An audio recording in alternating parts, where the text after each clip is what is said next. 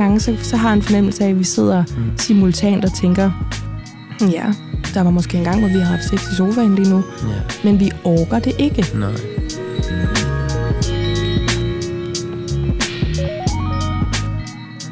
Men man skal bare have lige dele omsorg for lysten og for ulysten.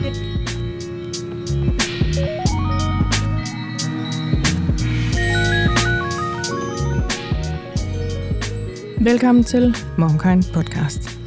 I det her program, der skal vi tale om, at for nogle af os er det sådan, at indtoget af små børn, amninger, ulvetimer, aula og flødeløbsej ikke er lig med en øget sexlyst. Faktisk det stik modsatte. For mange er det en sorg og en kilde til konflikt og irritation. Uanset køn, for ulysten eller ikke initiativet bor nemlig i både mænd og kvinder. Så i det her program taler vi om, hvorfor det er så forekommende, at kysseeksem og lagengymnastik fortrænges fra hverdagen i et parforhold, der har både børn, og om, hvad man så kan gøre ved det. Og det gør vi med psykolog og parterapeut Frej Prahl. Velkommen til dig. Tusind tak. Hvad er farestatus, Frej? Farestatus er, at nu er jeg kommet hjem fra lang sommerferie, og jeg har haft en skøn sommerferie med ungerne. Og på 11.8.3, ikke? På 11.8.3, lige præcis. Ja. Og, men farestatus er også, at den 3-åriges vilje, må jeg nok sige, altså det er virkelig blevet sådan ret markant. Ikke? Hun er virkelig optaget af, hvad hun vil, og i særlig grad også, hvad hun ikke vil, om hun vil spise sin havregrød, eller ikke vil spise sin havregrød om morgenen, og hvad for noget tøj hun vil have på, og hvad der ligesom passer hende. Ikke? Så, er det mit barn, der bor hjemme hos jer? Ja, det er dit bare. Jeg glemte at sige, at vi har taget hende i de der par uger der, hvor du egentlig bare har hygget dig på Lasagne-sport. Din 3-årige pludselig har fået. Ja, men ellers skøn pige, vil jeg sige. Ja, altså, hun virkelig, skønner. Virkelig skøn. Skønner, ja. Der er lige... der er netop noget med hendes vilje, jeg lige skal lære at håndtere, men og så har hun sådan noget med, hun tager sig til hovedet en gang imellem, og sådan, men som ligner mig rigtig meget, faktisk. Men, ja, kan du vide, hvor hun har det fra? Jeg kan vide, det fra, det ved jeg ikke. Så det der med at finde ud af balancen imellem, hvornår jeg sådan sætter igennem med, altså hvad jeg ligesom gerne vil have, skal være på en bestemt måde, og hvor meget hendes, og hvordan man sådan omgås den der vilje på en god måde og sådan noget, det vil jeg sige, det er det, jeg er optaget i lige tiden. Jamen same. Altså vi har jo så åbenbart det samme barn, men altså mor til Ellen på 3,5 snart 4, og Trille på snart et års penge. Det er lidt, hvornår det udkommer. Du ved, noget med en god udgivelsesrække og sådan noget, ikke? Men det er sådan i det lav der. Og det er sådan set også, altså min morstatus, forældrestatus, det er, at der er holdninger til alt. Og de skifter fra dag til dag. Jeg har læst et klogt sted, at det er helt, som det skal være. Fordi hun øver sig i at finde ud af, hvad hun synes om ting. Helt ned til, hvad hun synes om, når hun siger nej til noget, som hun sagde ja til i går. Og så skifter det igen i morgen. Og så var det bare, det kunne du ikke lide banan mere nu. Nej, nu bliver du hysterisk over banan. Altså vi er der, hvor at koppen kan være så forkert, at man ligger på gulvet, ikke? Jo. Og så ligesom tænke, det er godt nok rock and roll med dig lige for tiden, uden at tænke, nej, det var da frygteligt, jeg må straks, altså uden at tage det ind i sjælen, men bare sådan at hvile i, det er okay. Yeah. Og så det sker der jo det der med, så går jeg ud for at finde en kop, der har en lidt anden blå tone, end den du blev meget ulykkelig over. Og når du så kommer tilbage, så sidder du og spiser finestang, og vipper med tæerne, og hej mor, hvis tænkte, var det det samme barn, der lige var, fordi så hun videre, ikke? Så sådan at være i det der, og tænke, altså uden at slå korsestegn foran sig, og jeg kommer til at tænke på det der med, at der er noget, der hedder en three-nager. Har du hørt det udtryk? Nå, ja, det synes jeg siger mig noget. Ja, altså sådan lidt humørsyge, sådan sagt på en lidt sjov måde, ikke? Så der er det med hiv og sving, og fynd og klem. Jeg må så også lige for tiden, ikke? Det ligner mig op af det. Men apropos, hiv og sving og fynd og klem. Det er det, der hedder en bro på mediesprog. Jeg ved ikke, om den var særlig graciøs, den var der i hvert fald. Vi skal jo tale om den manglende sexlyst, altså når man simpelthen ikke har lyst af den ene eller den anden grund. Det er et program, som er enormt efterspurgt, og gud, hvor kan jeg forstå det. Der kan være mange grunde til, at man har det sådan, uanset om man er en mand eller en kvinde.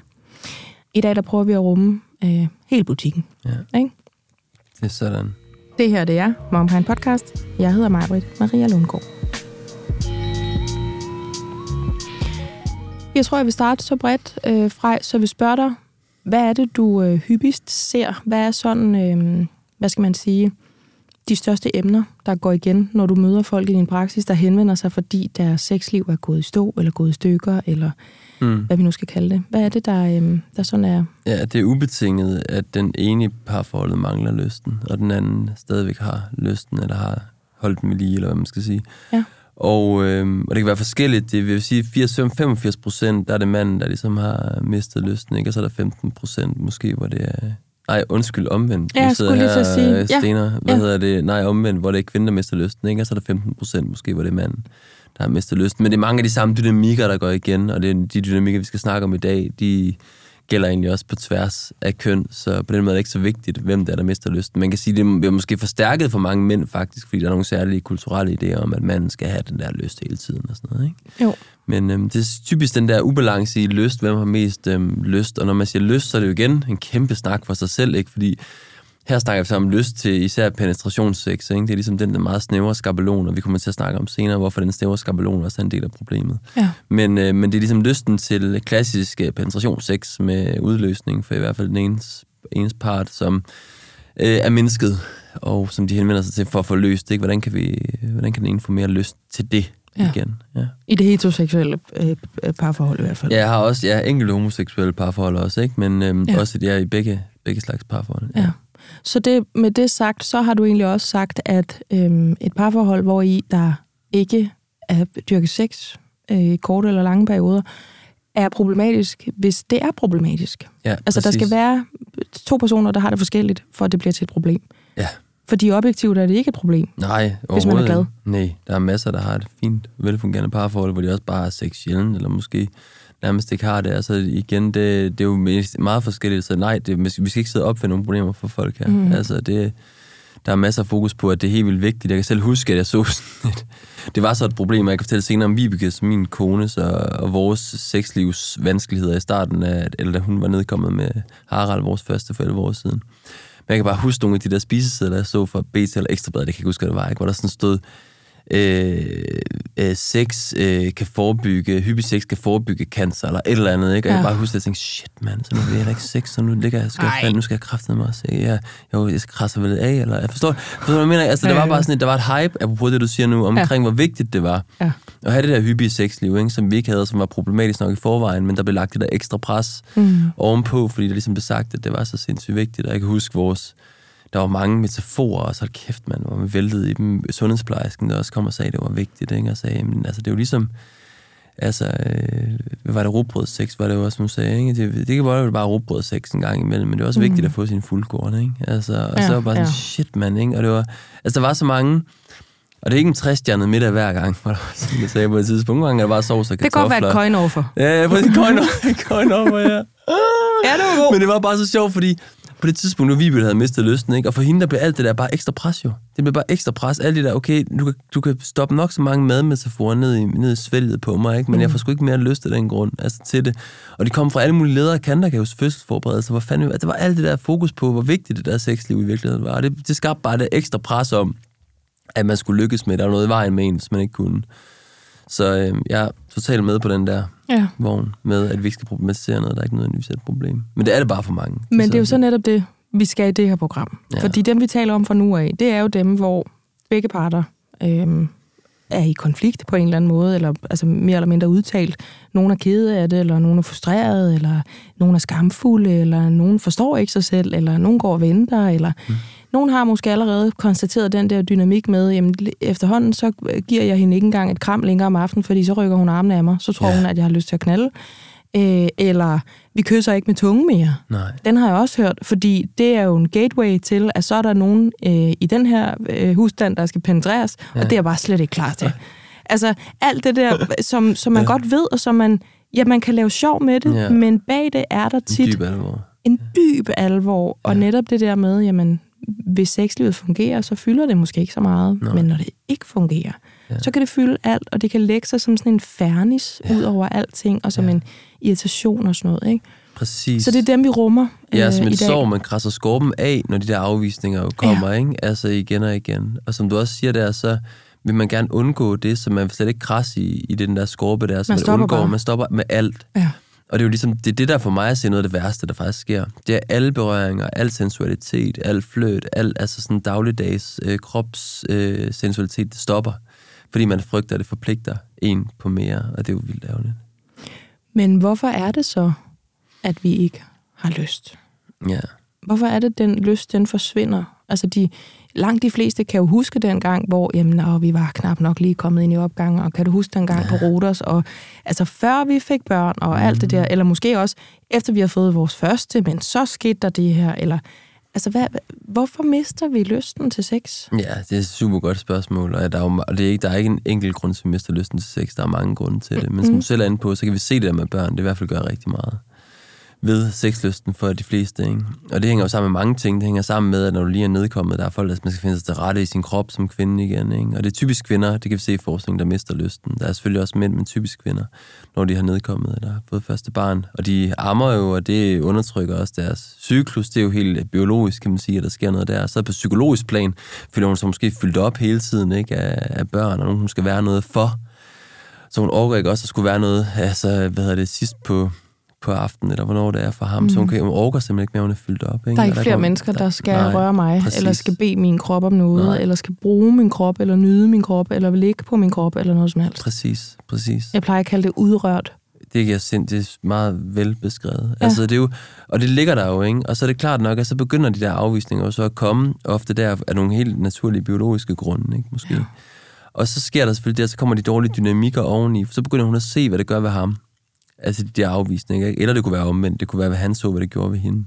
Så ser man skuffelsen i øjnene, ikke? Du ser ligesom, at den anden bliver så smertet af det, eller den anden bliver måske også kritisk over for dig, ikke? Og siger, hvordan kan det være, du ikke tager dig mere alvorligt, tager dig mere af dig selv, eller gør noget for at komme i stødet med det her, ikke? Og så begynder man at føle sig forkert, og man begynder at føle forventningspres, man begynder at føle skyld og dårlig samvittighed over, at det ikke er der.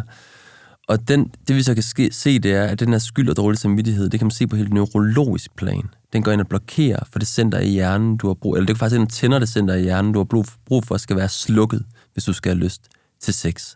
Så der er brug for, at du ikke føler den der skyld og den her dårlige samvittighed og den der forventningspres, hvis du skal have lyst til sex. Det er simpelthen pinedød nødvendigt. Det er sådan et center, der hedder det ventromediale præfrontale cortex. Det ligger som en del af den forreste del af hjernen, og det er det center, der faktisk er aktivt, når vi tager hensyn til hinanden, ikke? Når jeg gør det, som andre forventer af mig, når jeg tænker over, kan jeg vide, hvad han må have brug for, eller hun må have brug for, eller hvad har det her selskab brug for fra mig lige nu? Når jeg er forældre, lyder det som om? Når jeg er forældre i den grad, ikke? Hele tiden, når jeg er forældre, løber på overarbejde, når jeg er blevet forældre. Ja.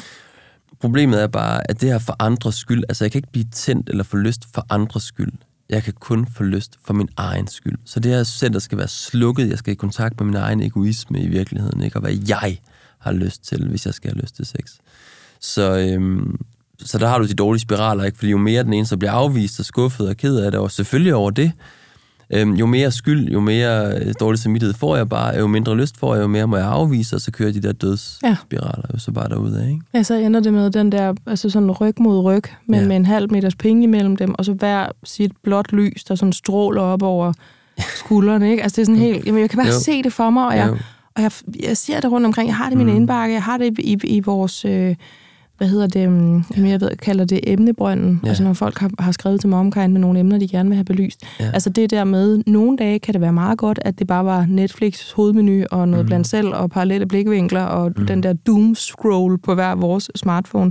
Andre gange, så har jeg en fornemmelse af, at vi sidder simultant og tænker, der var måske en gang, hvor vi havde haft sex i sofaen lige nu, men vi orker det ikke. Nej. For det behøvede jo ikke nødvendigvis at være den krop, fødende krop, der lige havde båret og født, uanset hvordan man har født, og som er i fjerde postpartum, og derfor i dyb forandring, og slimhinderne har det vildt, og alt det her.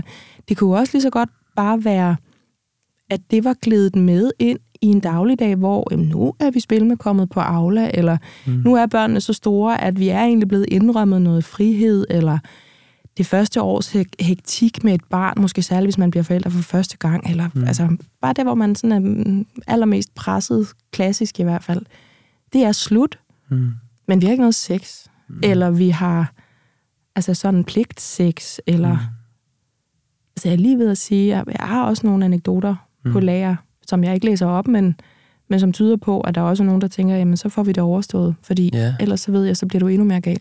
ja. Eller frustreret, eller ked af det. Ja, det mange gør det også som sådan en gave, de jo faktisk giver til deres partner, ikke? Men, og det er meget forståeligt, men det gør også bare, når man ikke respekterer det nej, der er inde i kroppen. Altså det skal siges, nogen får også lyst undervejs og sådan noget, ikke? Og de findes jo også, men hvis man ikke får lyst undervejs, og man stadigvæk gør det som den der gave til ens partner, så sker der desværre det, eller man risikerer i hvert fald, at der sker det, at kroppen mærker, at du respekterer ikke mit nej, du respekterer ikke det nej, der er inde i mig, og den får bare brug for at lukke sig mere og mere sammen i virkeligheden, fordi den ikke mærker, at der er den her respekt omkring narret inde i en selv. Og det er jo noget mærkeligt noget, det der med respekten omkring narret, men jeg kan bare huske, i mit eget forhold, det var virkelig en total åbenbaring, altså hvad der skete. Vibeke og jeg, vi havde som sagt også de her problemer i vores forhold, for de der 10 år siden har det været nu, omkring det seksuelle, og jeg kan huske, vi gjorde alt igen, det der stod i bøgerne, ikke? Nu har vi tidligere lavet et program om forældreskabet, eller det, og snakke om det der med at gøre det rigtigt, ikke? Og jeg læste det i bøgerne, og vi havde læst alle de bøgerne omkring sex, ikke? Og jeg havde læst de 3 K'er, som var så vigtige, ikke? Kommunikation. Det var ligesom den... det er sådan en reklamebranchen i 90'erne. Ja, præcis. Jeg bare husker, vi snakkede, og Vibeke fortalte meget om den dårlige samvittighed, den skyld, hun følte over ikke at være den kæreste, hun gerne ville være. Altså, hun ikke havde lyst. Undskyld, ja. Og jeg snakkede om, at jeg følte mig ensom med min lyst, ikke? Og jeg følte mig også utilstrækkelig, jeg følte mig ikke rigtig som en mand. Der var alle mulige. Vi var skide gode, jeg var psykolog, ikke? Og hun var pissegod med følelser, så vi kunne snakke om alle de der følelser. Ja. Det hjalp bare ikke rigtigt. Altså, jeg tror det var godt, vi kunne snakke om det, men ingen af os fik mere lyst ud af det. Uh-huh. Så prøvede vi med, så havde vi fået noget omkring forspil, ikke? Bare lange forspil, ikke? Så var der stadig en lys, så var der god musik, og der var massage og for alle pengene, ikke? Og så snart vi nåede frem til det egentlig, så lukkede hun bare i. Ja. Så tænkte jeg, fanden er det, der ikke fungerer? Så kan jeg huske, at vi var på sådan en kursus engang, som var sådan et, i sådan en kursus seksuelle dynamikker og sådan noget, ikke? Og der snakkede de om den her dans, der var imellem dyrene, snakkede de om, hvad snakker de om? Nå, men der er den her pacing, kalder man det faktisk i biologien, hvor at hannen er sådan på hunden, ikke? Og hun frister og tiger ham lidt, og så er han på igen, men hun afviser ham hele tiden, ikke? Men den der dans, den pågår rigtig længe, uproblematisk. Ja. Og det mente de, det der underviser der, det var, den dans var ligesom blevet glemt, eller sådan i vores blandt mennesker, tænker, nå, om så lad os da prøve at lave en variation af det der derhjemme, tænker jeg, ikke? Lad os det. Nu virker jeg var jo desperat, ikke? Nu kan der bare ske noget, ikke? Ja. Nå. Og så er vi derhjemme, og det er sådan, det er aften der, ikke? Og jeg og Vibeke, hun står, så okay, nu prøver vi det så, ikke? Og så tirrede hun mig lidt, og så gik jeg så til hende, ikke? Og sådan tog lidt på, som jeg plejede, og så skete der noget helt nyt der. Og det var, hun afviste mig. Men uden den der dårlige samvittighed, ikke? Bare sådan en ren afvisning, for det var en del af lejen jo. Det var sådan, vi skulle gøre det. Mm. Altså, det var det, vi havde aftalt, så ingen blev ked af det? Ingen blev ked af det, præcis. Ingen havde vi aftalt, så ingen blev ked af det. Okay. Og godt, du siger det, for det var en af de magiske ingredienser i, hvorfor det, hvad der sker lige om lidt. Ja. Og det er, at vi bliver ved med at køle frem og tilbage, og jeg sætter mig ned, og hun afviser bare sådan, meget, nej, du må ikke, okay, fair nok, og jeg synes, det var fint nok, ikke? Og så kunne jeg komme lidt tilbage igen, og sådan lidt frem og tilbage, og så lige pludselig, så sker der det, at hun for første gang i 1,5 år bare får virkelig meget lyst til sex. Og jeg tænker bare, hvad sker der? Jeg har prøvet alt. Altså, jeg har prøvet, vi har kommunikeret omkring det, vi har haft de her lange forspil, og der er alt muligt, ikke? Og nu laver vi en åndssvagt dyreleje. Og så virker, så pludselig får hun bare lyst til sex. What's happening, ikke? Ja. Og jeg tænker mig, kæft mand, og det førte mig så i at skrive bøger om det og sådan noget. Jeg tænkte, jeg måtte decifrere ingredienserne i det her, ikke? Hvad der sker. Og altså, ingredienserne er jo ikke så meget længere end faktisk, det du faktisk lige altså, selv er inde på nu, vi havde aftalt, at det her, det var gamet. Jeg blev ikke skuffet. Jeg blev ikke ked af det. Ingenting. Det var helt okay. Vi skulle ingen steder hen. Der var ingen endestation der. Det var bare, fordi vi skulle prøve det der af, fordi det havde vi bare lige set det. Ja. Der var ikke noget succeskriterie. Altså, der var ikke noget, vi skulle leve op til. Hun skulle leve op til. Ja. Og så sker der det, tror jeg også, at jeg også på en måde bare for sjov afviser hende lidt der, ikke? Så lige pludselig er der ikke en, der står sig og banker på, altså hos hende. Så hun kan faktisk begynde at mærke sig selv. Hun kan begynde at mærke sin egen lyst for første gang i så lang tid. Fordi hun ikke længere skal kæmpe med den dårlige samvittighed. Hun skal ikke kæmpe med den der skyldfølelse over det, altså som hun har kæmpet med tidligere. Så kan hun få plads til at mærke sig selv og sin egen lyst. Og det har jo så ført mig ud i at tænke, okay, hvordan kan man skabe rum i parforhold, hvor der kan blive plads til, at man kan mærke sig selv og sin egen lyst, i stedet for at være så meget over i den anden, for at mærke, hvad han har brug for, eller hvad hun har brug for. Ja, for man ved jo, at den anden har lyst. Altså, hvor en feeling kan man lægge det fra sig? Ja, det er et godt spørgsmål. Altså, man kan jo for det første lege. Altså, man bliver nødt til at lege med det jo. Ja. Fordi du kan ikke ændre på det, som du selv siger. Han har jo lyst, hvis det er ham, eller hun har jo lyst. Ja. Og så kan man prøve at lege. Nogle gange bare bytte roller. Det har jeg nogle gange gjort at sige sådan, prøv at bytte. Så dig, der har mest lyst, ikke? Nu skal du kærligt være afvisende. Altså, over for den anden, ikke? Og, altså, uanset hvor meget hun prøver, så skal du blive ved med at afvise hende. Bare for at mærke, hvordan føles det, at den plads bliver ledig til mig. Mm. Så jeg ikke hele tiden skal mærke, at du er på mig, du er på mig. Ja. Forstår du, hvad jeg mener? Ja. Og så erfarer mange, at nu kan jeg faktisk mærke mig selv. Altså, der er også en kvinde, der faktisk sagde til mig på et tidspunkt, det var ret interessant. Hun havde aldrig lyst til sex, men hun havde altid lyst til ham 5 minutter inden der kom gæster. Hvorfor? Ja. Fordi det var utænkeligt at have sex på det tidspunkt. Altså, der var ikke noget pres.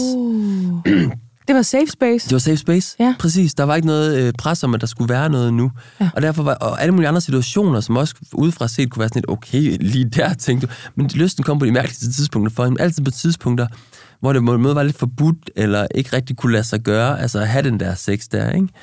Og det er også derfor, kan man sige, tror jeg, at hvis hun havde mødt en anden kollega, det kunne ganske have været meget fristende, altså for hende, for det ville være forbudt jo. Det ville ikke handle om, at der ville ikke nogen, der pressede hende. Nej. Til den sex. Det ville være for hendes egen skyld i virkeligheden. Og rigtig mange af jer savner at komme tilbage til det sted, hvor jeg mærker, hvad har jeg egentlig lyst til? Hvad synes jeg egentlig er skønt og lækkert?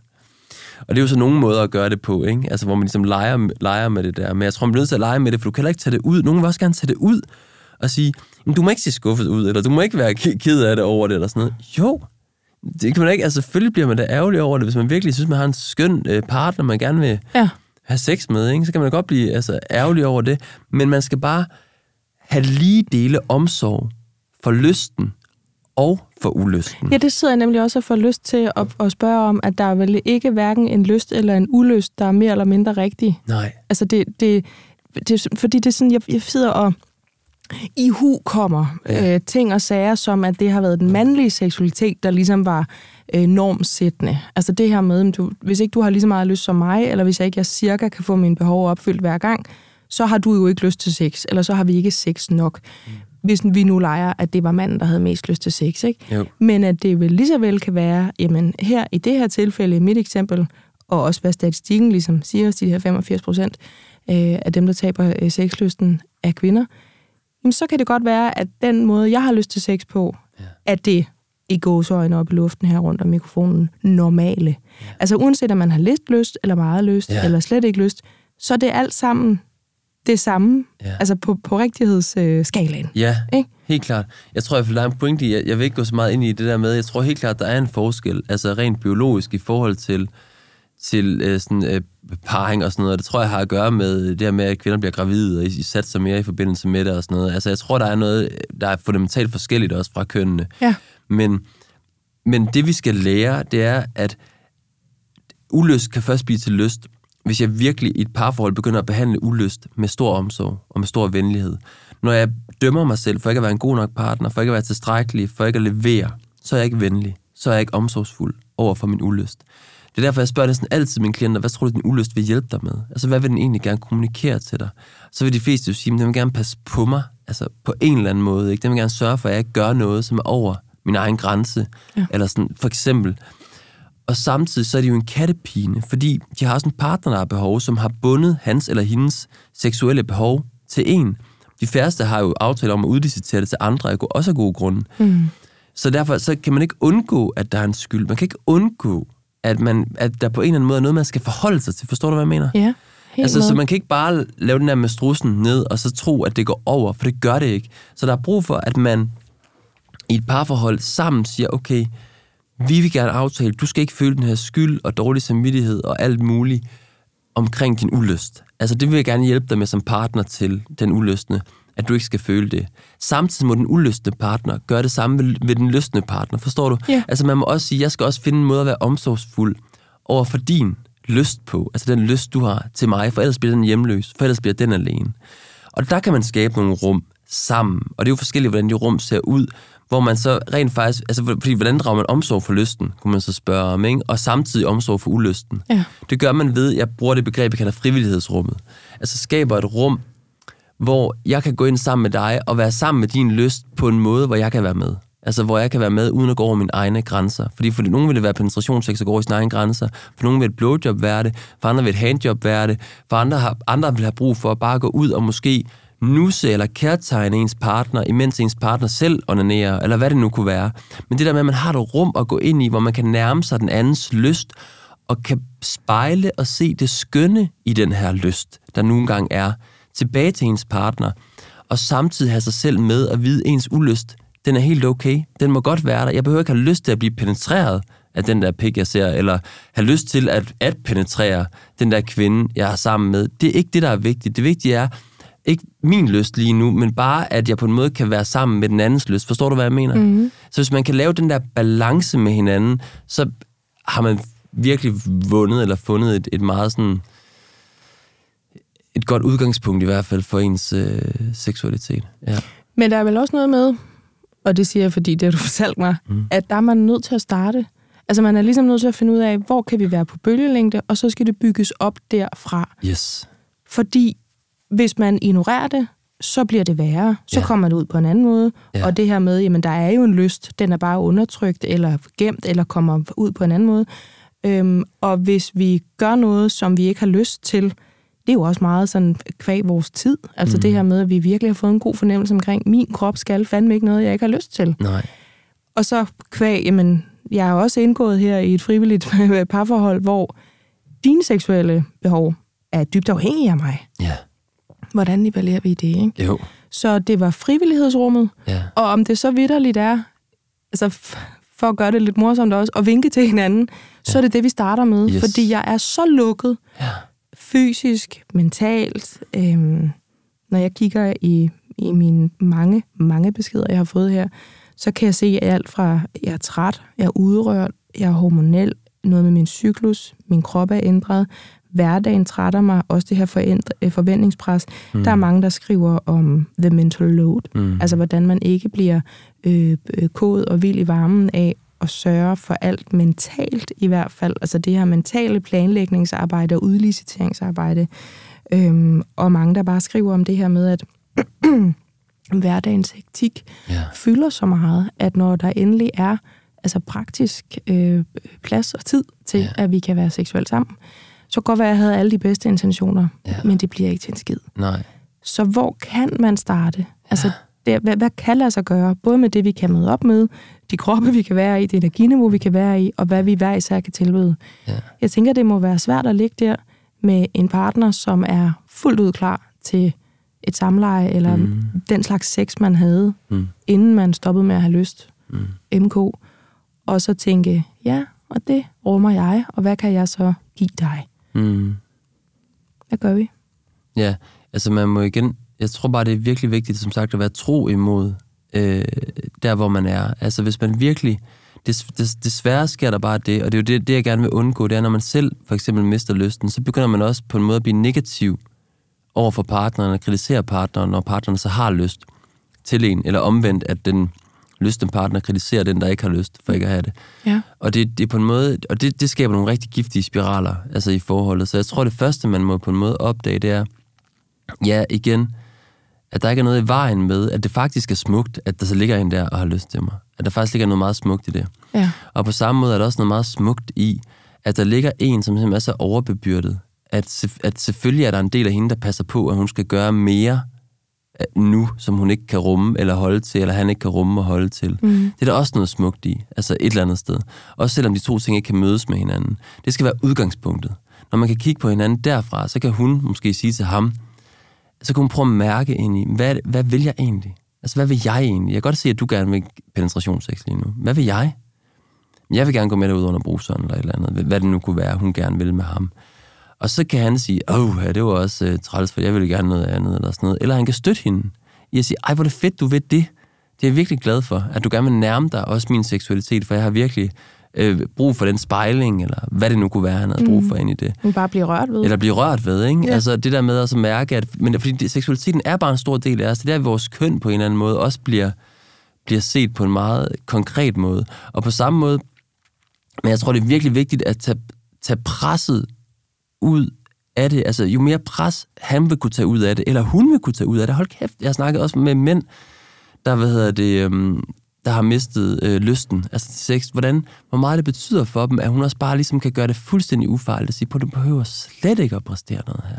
Ingenting. Jeg har bare brug for, at du ligger lidt sammen med mig, eller bare er sammen med mig. Men jeg har også brug for, og det har måske særligt kvinder brug for, en tryghed i, at du synes jeg ser dejlig ud, eller synes jeg ser skøn ud, eller hvad det nu er. Så det må du godt give udtryk for. Jeg ved godt, du ikke selv kan kontrollere din rejsning, eller kontrollere de der ting. Så det forventer jeg ikke af dig, at du gør.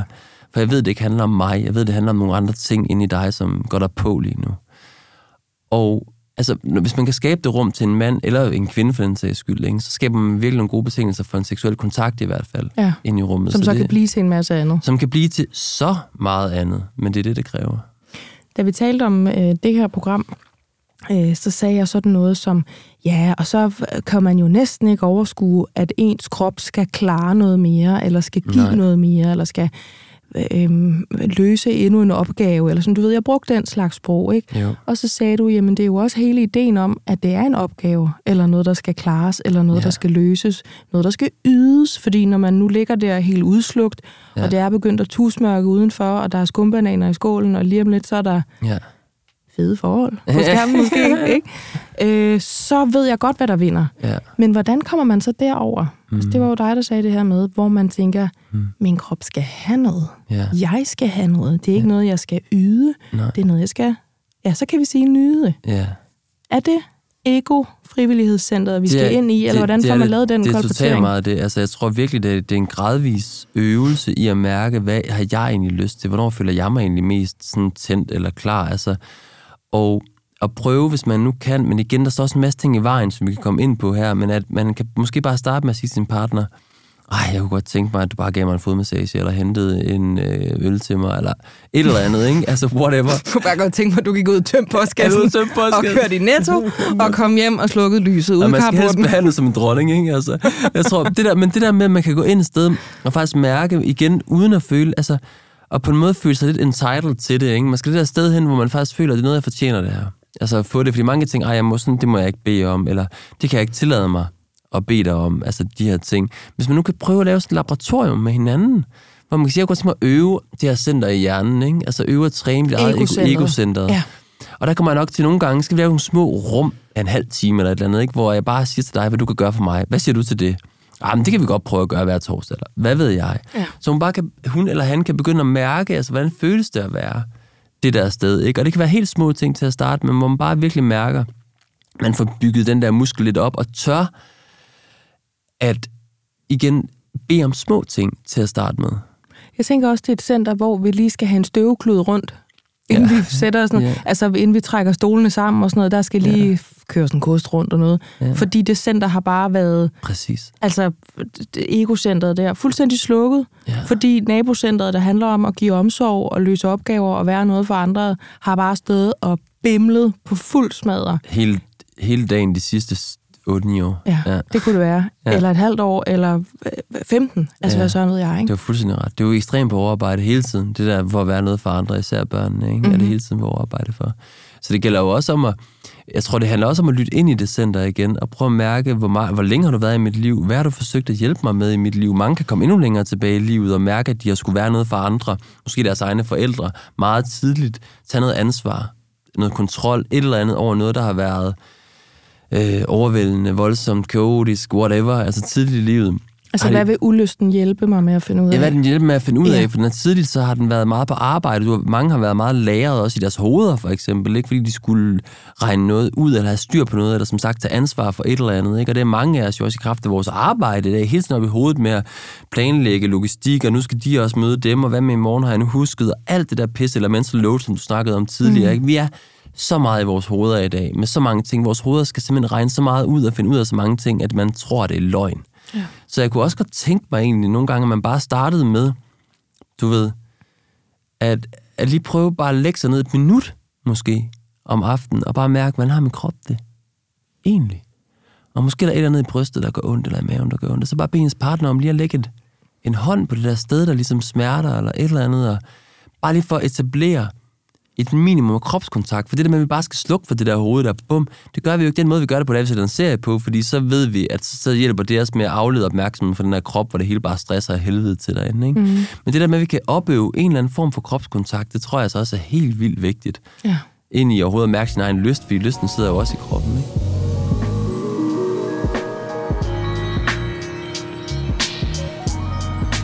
Jeg har også fået en besked, der handler om den der med, tog på hotel, fik ungerne passet, alle kunne se, altså det er mig, der parafraser her, ikke? Men alle kunne se for os, at vi skal ind på det der helt sprøde, hvide, nyvaskede, dampede sengetøj. Og allerede der, da jeg var nået der til beskeden, så kunne jeg lidt fornemme, ja, vi kan gå en af to veje nu. Mm. For enten så sker der netop det, at vi jo så har besøgt, vi kan kalde det ego-hotellet, hvor vi kan mærke os selv, vi kan ligge ned, vi slapper af i kroppen på en anden måde, for vi skal ikke rejse os op lige om lidt igen, vi skal have noget lækker mad, vi kan rent faktisk snakke sammen, vi kan drikke noget varm kaffe, vi kan sove, alle de her ting. Eller også sker der det, at nu er der det der sprøde hvide sengetøj, så nu skal den bare have fuld smadder. Mm. Og så får man ikke lyst, fordi nej, hvor skal vi bare rykke skruerne ud af væggen på dette hotelværelse, ikke? Jo. At det er ligesom, der er to måder. Ja, det er der. Det er super godt set. Der var en af de største forskningsreporter, en der hedder Bente Træn, en nordmand, har skrevet også omkring det, hvor hun undersøgte kvinders især ulyst, ikke? Og deres forestilling om seksualitet. Der er en kvinde, der skriver i rapporten, at hun får kvalme ved stearinlys. Lad os se stearinlys, ikke? Fordi hun ved, hvad der bliver forventet. Når det er, ikke? Altså, det er simpelthen helt kropsligt. Så er det sexy time. Ja. Jeg får sådan helt det dårligt af det. I øvrigt kan jeg jo lige tilføje, du kommer så langt ud med egen parafrasering. Det endte ikke med sex. Nej, det endte ikke med sex. Nej, det endte med præcis. McDonald's takeaway og, hvad hedder det der, fjernsyn. Ja, det er det. Ja.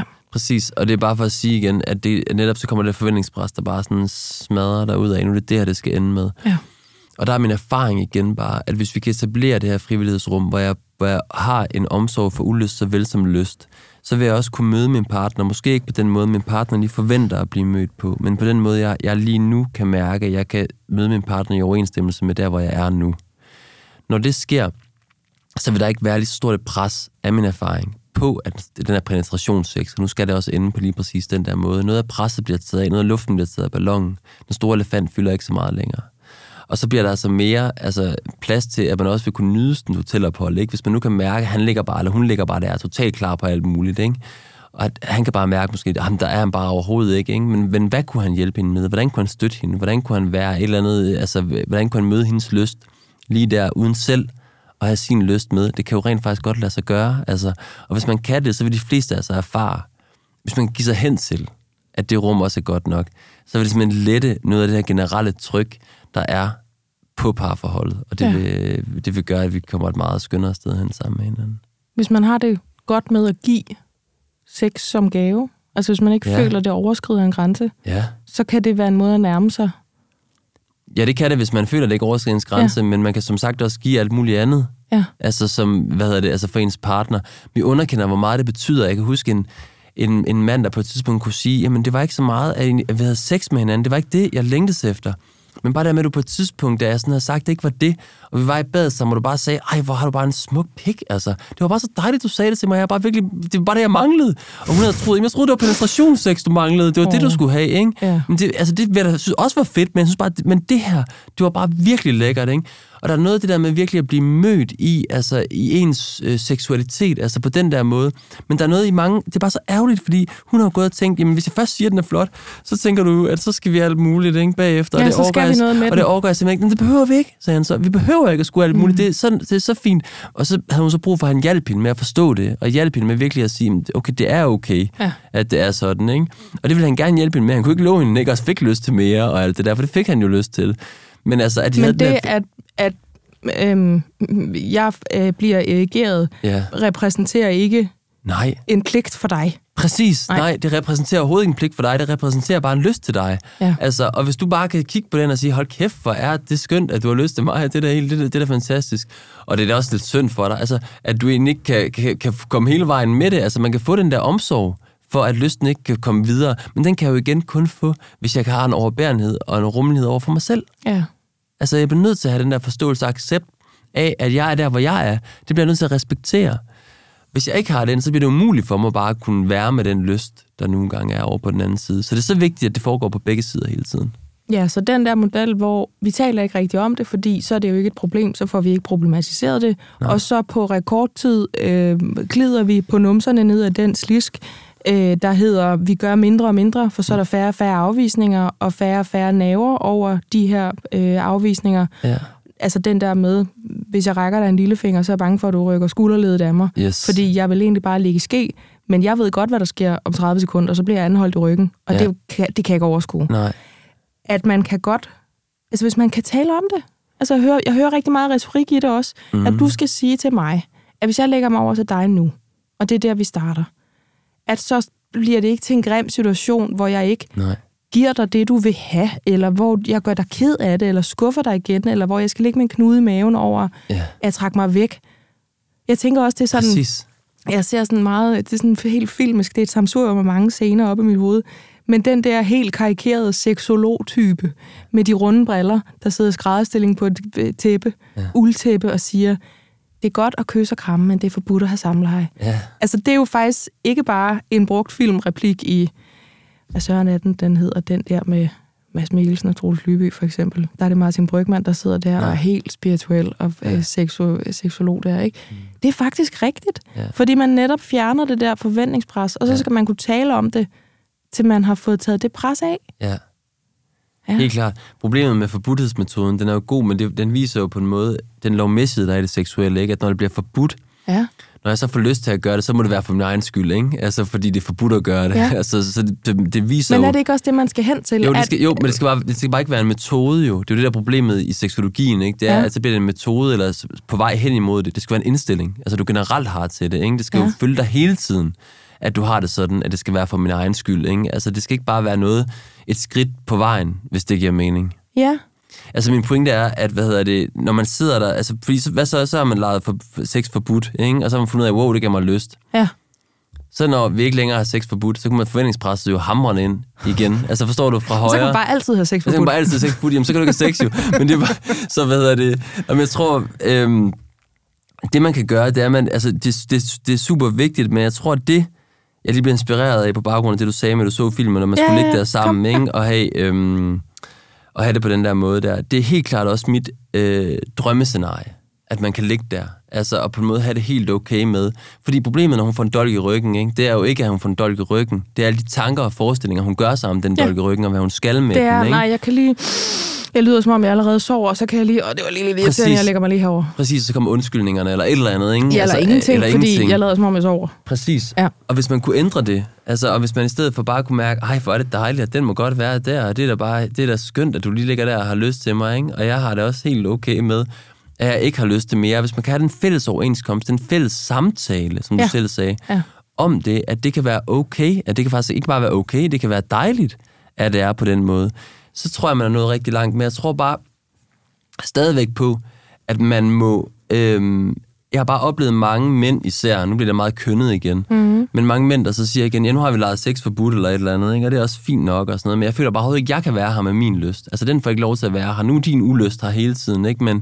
Men jeg føler ikke, min lyst må være her længere. Det er faktisk præcis det, jeg sidder og skriver ned nu. Okay. Altså den lystende part, MK, hvis man ikke oplever, at der sker en bedring, præcis. Eller det bliver anderledes. Præcis, og det er der, hvor jeg oplever hele forskellen af med det der frivillighedsrum, jeg snakkede om før. Fordi når man oplever, at ens partner faktisk har lyst til at træde ind i rummet på sine præmisser. Altså det kan godt være, at det ikke bliver på præcis den måde, man selv forestillede sig det. Og det er jo her, mange af os går galt i byen, fordi vi sidder med en forestilling om, at der kun er én model, der dur. Det er samlejet, ikke? Det er lidt forspil, så er der samleje og udløsning, og så er det. Ja. Det er ligesom den skabelon, alle mennesker inde i billedet, som er, det er succes. Sådan skal det være. Vi kører de 3-5 stillinger igennem, vi plejer.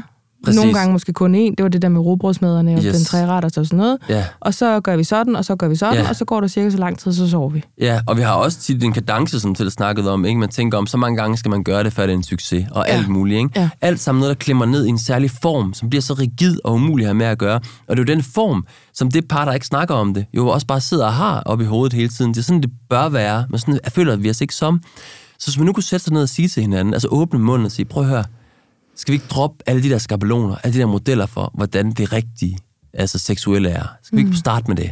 Ja. Jo, det starter vi lige med. Det kan vi lige så godt, for jeg får ikke mere lyst, eller du får ikke mere lyst, at vi beholder dem. Præcis, de hjælper ikke en skid. Ja. Okay, det er udgangspunktet, ikke, for den samtale.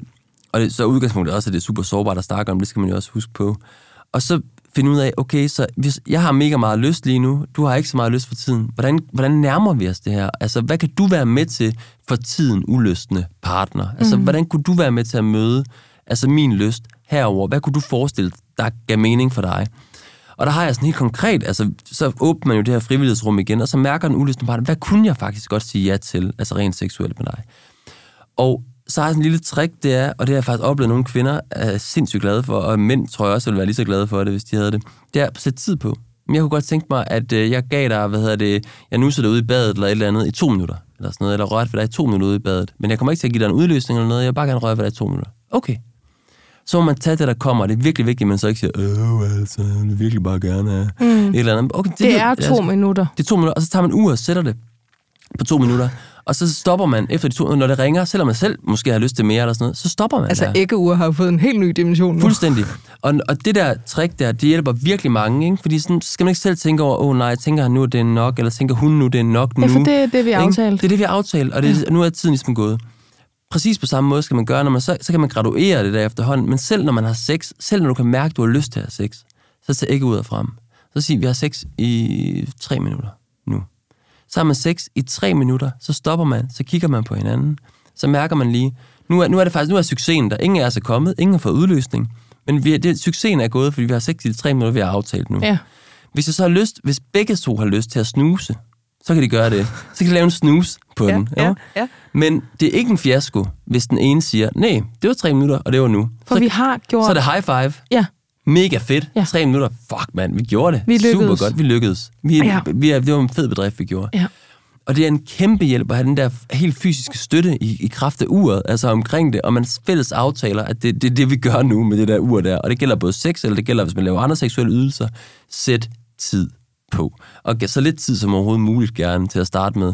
Og så se det som en virkelig fed bedrift, når jeg har gjort det. Altså fejre det med hinanden. Ja, mand, fedt. Det var det, vi nåede. Super godt. Og det bare det der med at åbne det rum, der at få nogle redskaber til at åbne det rum sammen, det er min erfaring, at den løsne partner ofte føler sig enormt set i det. Altså føler, wow, nu er du med. Du er med ombord. Du vil gerne med på den her rejse sammen med mig. Det kan godt være, at du ikke lige er klar på den gamle skabelon med penetration, udløsning, et eller andet, ikke? Ja. Men du er faktisk klar på rejsen. Vi rejser ikke på samme klasse, men jeg ved, du er her et sted. Præcis. Jeg ved, du er på flyet, ikke? Altså, og det er super godt.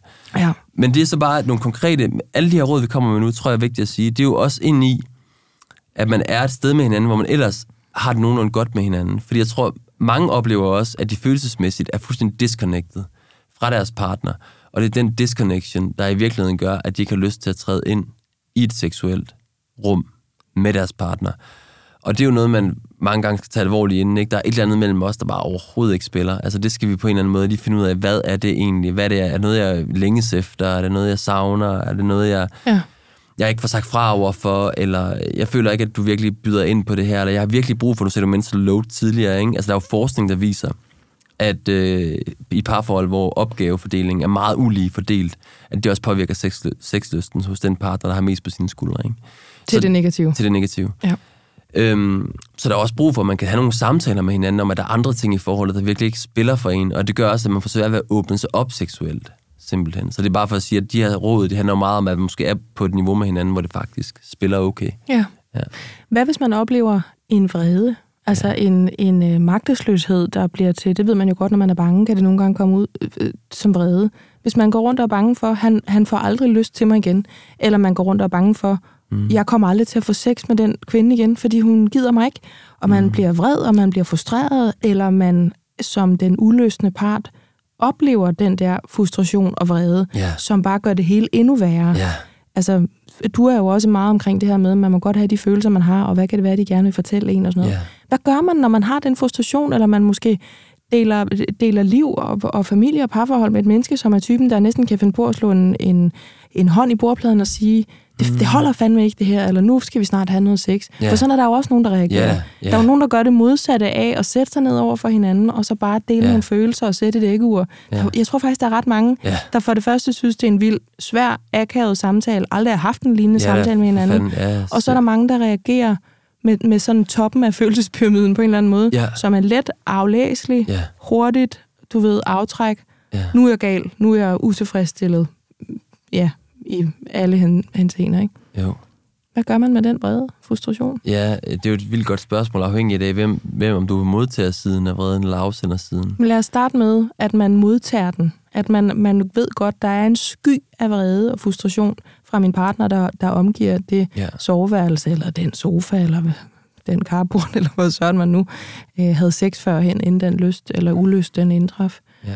Hvad stiller man op med den? Ja, altså det første, der er vigtigt jo at huske på, fordi det, der jo ofte sker, når man møder den der vrede der, det er jo som sagt, du selv siger, man bliver bange. Man bliver bange for at blive forladt måske. Man bliver bange for, at han eller hun er utro.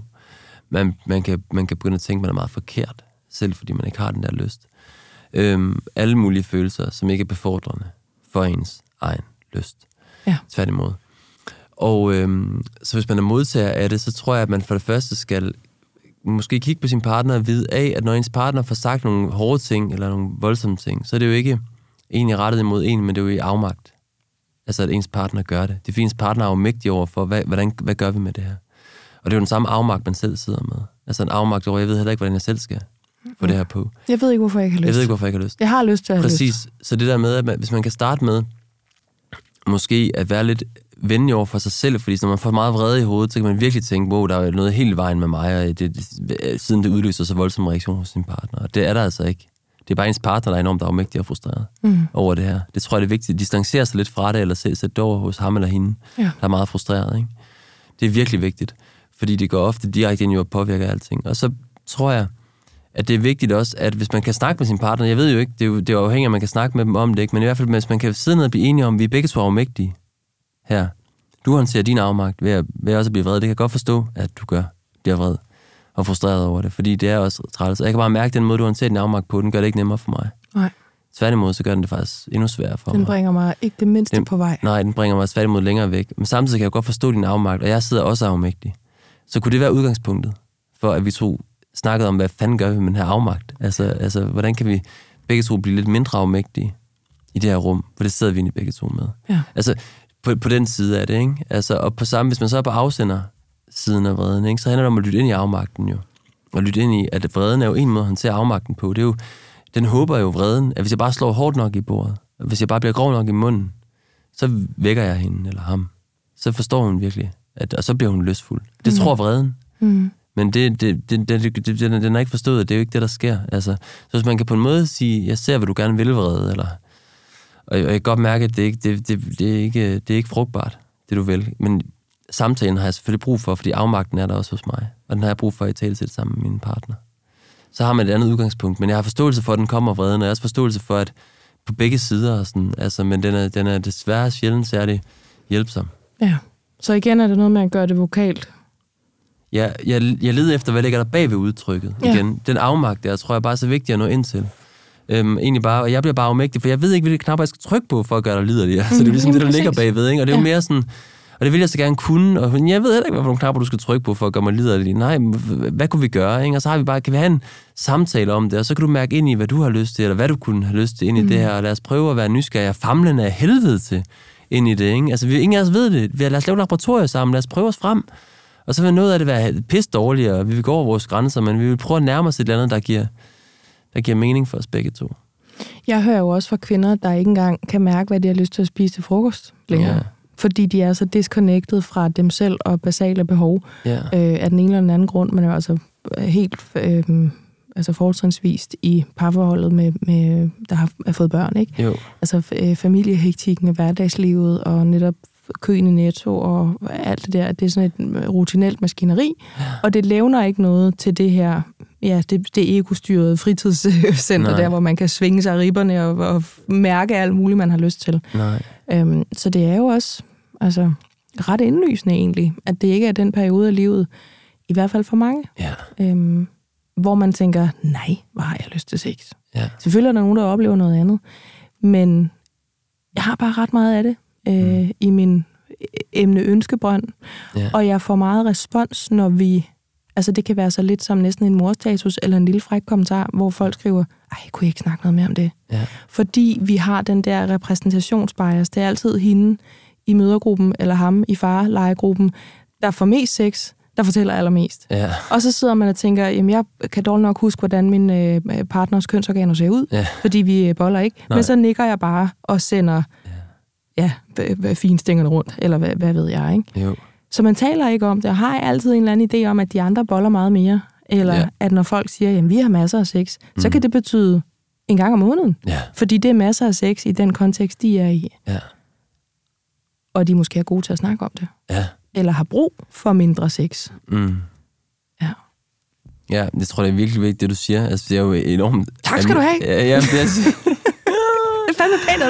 det synes jeg. Jeg er selv glad for det. Helt alvorligt. Det er faktisk ikke engang en hensynscenter, der bare arbejder i det. Det er bare, hvad hedder det, apropos. Det er egentlig bare helt egoistisk, synes jeg faktisk. Det er meget meget klogt, også fordi det jo også rammer hovedet på sømmet i det der med, at man, altså behovet for at spejle sig i et fællesskab, altså man ikke tænker, man er fucking forkert, altså fordi man sidder med det her. Mm. Det er mega almindeligt. Det er meget mere almindeligt, end det er, altså det modsatte, at det bare kører derudad, altså når man er børn.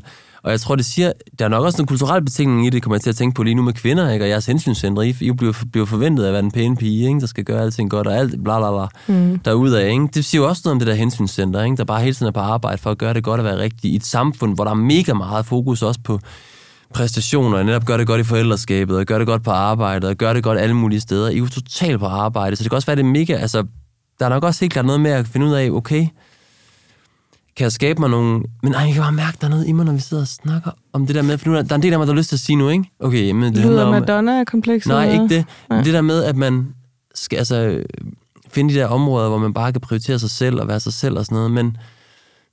Men på en måde er det bare for let købt, kan jeg mærke. Fordi hvis det er en grund til, at man er så meget på alle mulige hele tiden. Der er en grund til, at man ikke siger til sine børn, okay... Jeg gider ikke at høre på jer. Mor tager en pause. Mor ligger en halv time med hørebøffer på, og er fuldstændig ligeglad med jer. Ikke? Det er jo det sted, jeg på en måde ansporer om. Kom derhen, ja. Ikke? Hvor du bare handler om dig selv. Hvad altså, du lyst til. Det er der nok også nogen, der kan, men der er også mange, der ikke kan. Det er der garanteret masser, der kan. Men pointen er bare, jeg er mere optaget af, hvad der står i vejen, før vi kommer det sted hen. Ja. Altså, det er jo det, jeg er optaget af. Ikke? Det er jo mange ting, jamen, så er jeg ikke god nok, eller så er jeg ikke et eller andet, eller så er jeg ikke... Altså, at vi kan begynde at opdage det, der står i vejen for, at jeg faktisk tager mig mine små oaser, hvor jeg sådan bare mærker, hvor er min nydelse henne? Hvad synes jeg egentlig er lækkert og dejligt og i sig selv? Og opøver det der egocenter. Og opøver det center der. Ja. Der er bare så meget, der står i vejen for det. Vi tænker ikke, vi fortjener det, fordi vi er først noget i kraft af at være noget for andre. Sådan er der jo rigtig mange, der har det hele tiden. Mm. Så kan jeg jo sagtens sidde her og sige, du skal bare opøve dit egocenter. Nå ja, tak for det, fordi så efterlader du mig sådan en empty void af, at jeg bare ikke er en skid værd, hvis jeg skal være det der sted. Ikke? Der er jo en grund til, at vi hele tiden opsøger de steder, hvor vi er noget for andre. Ikke? Det er også, fordi vi føler, vi er noget værd der. Det er der, vi føler, vi du er så nødvendig. Så det handler også om virkelig at mærke. Altså, jeg tror bare, jeg kan bare mærke, at der er noget letkøbt i det for mig lige nu, og så sige, at man bare skal opsøge de der steder der. Ja, jeg ved ikke lige, hvad vi vil sige mere om det. Men jeg tror bare, det er nemt. Ja. Så jeg tror bare, der er noget i at finde ud af. Ja, eller måske bare starte i det helt små så i virkeligheden. Altså bare starte med at sige, nu tager jeg lige 5 minutter, hvor jeg går ud på altanen, og tager noget frisk luft eller et eller andet. Ikke? Og det er bare for min skyld. Det er bare for min skyld. Og jeg fortjener det, fordi jeg er værdifuld. Altså, jeg har jo lyst til at sidde og sige, fyre sådan nogle gajol-citater endnu, ikke? Men det er også fordi, men jeg vil gerne have, at man mærker dem. Men de kommer jo stadig fra. Ja. Og så må jeg også bare lige sige fra, altså lyden af en ekspert, uanset om man var seksolog, eller parterapeut, eller psykolog, eller familievejleder, eller hvad sådan det var, som tænker sig om, og som bliver i tvivl, fordi så var man ved at udvikle sig, eller ændre sig, eller finde ny og bedre viden, eller tænke tingene alternativt. Det er jo mega lækkert. Okay, jeg tror, synes, du har bare båret så meget godt til bordet her. Det, jeg tænker bare, det er et ønske, man kommer hen til. Jo. Det er jo, fordi når man står der på altanen og skal suge den der luft ind, så skal det være, fordi man tænker, jeg fortjener den her luft. Ja. Jeg fortjener det her øjeblik. Altså bare selvforkælelse. Eller, det lyder måske meget, når man står bare og suger luft ind på sin altan. Men det kan det godt være. Men, eller nogen tager en smøg, ikke? Det kunne jeg gøre som min selvforkælelse. Ikke? Men det der med... Jeg fortjener det. Altså det der med virkelig at føle, at man fortjener. Der er så mange, der, når de gør det, og så tænker, nej, jeg burde jo også være et andet sted, og jeg må jo ikke. Og jeg er jo ikke værdig nok i virkeligheden til at tillade mig overhovedet at tage det her. Det er jo det, der er problemet. Altså det er jo ikke, at man ikke tager sig til den tid. Det er jo de tanker, man har om det. Vi skal jo sted hen, hvor jeg faktisk mærker, alle de der rundt om mig, de må ligesom pause, fordi jeg fortjener virkelig også bare noget, der handler om mig. Og vi taler stadig om sex, fordi det hele... render op i det center i hovedet, der handler kun om mig. Yes. Og det er der, man mærker lyst også, fordi vi kan ikke få lyst til sex for andres skyld. Præcis. Eller fordi vi bliver bedt om det. Og særligt ikke, når det bliver forventet. Præcis. Ja. Det hele render tilbage til det center i hjernen, og man kan måske gå tilbage igen. Nogen kan huske det, hvis man har erfaringer, så hvis man virkelig tænker, du ved, de der veninder, du havde, eller folk, du havde skrevet til dig, som bare ikke kunne mærke, hvad de havde lyst til at spise til frokost, eller sådan... MomKind-lytter, det var sådan, det var. Altså, for nogen kan det hjælpe at lytte tilbage til ens egen spirende seksualitet, da man var teenager, også for kvinder. At der kan mange huske, at der var sådan en...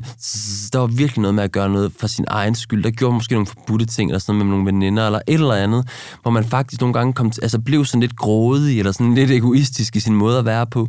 Mange har... på det tidspunkt sådan nogle fornemmelser af det der egoisme, og hvad det kunne. Så hvis man har svært ved at mærke det i dag, så prøv at gå tilbage, gå langt tilbage i din barndom. Husk måske på tidspunkter, hvor du virkelig bare, det var nydelsesfuldt, eller det var så dejligt. Jeg husker virkelig, hvor skønt det der var. Og måske op i teenageårene, hvor man kan forbinde det med seksualitet også, og mærke et eller andet, man gjorde, så man måske endda vidste, der var nogen, der måske ville synes, det var lidt, men jeg gør det sgu alligevel, fordi jeg har bare så meget lyst til at gøre det. Ikke? Ja, ja. Altså kontakt de der fornemmelser igen, altså fordi bare det der med at huske tilbage, hvordan var det egentlig i kroppen?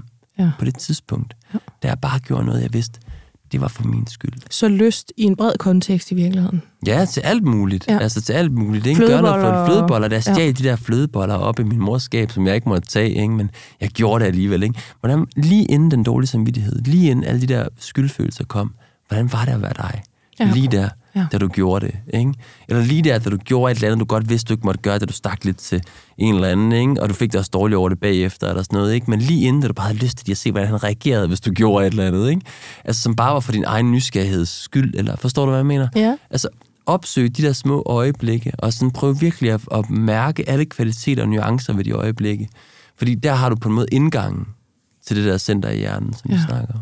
Måske er det også derfor, at vi sådan næsten billedligt forbinder den der self-care og selvpleje og alt fra, vi tager på hotel, og det var med fodbad, om det så var med fiskespag eller med massage, eller altså hvordan den der del nu ser ud for os hver især, at vi forbinder den med, og så må det lede til sex. Fordi nu er du jo afslappet, og du er jo sådan, du ved, plejet og passet og pusset, så nu er du klar til at levere noget til fællesskabet her, ikke?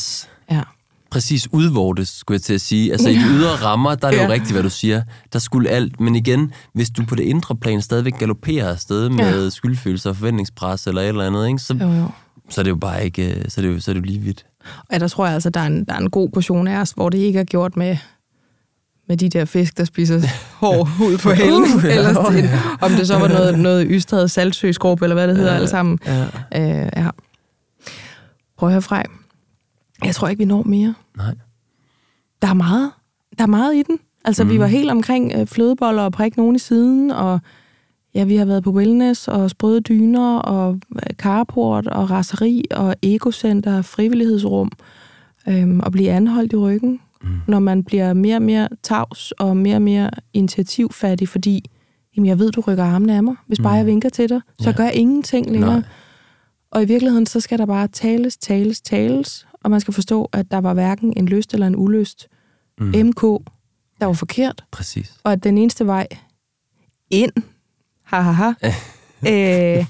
er at tale om det.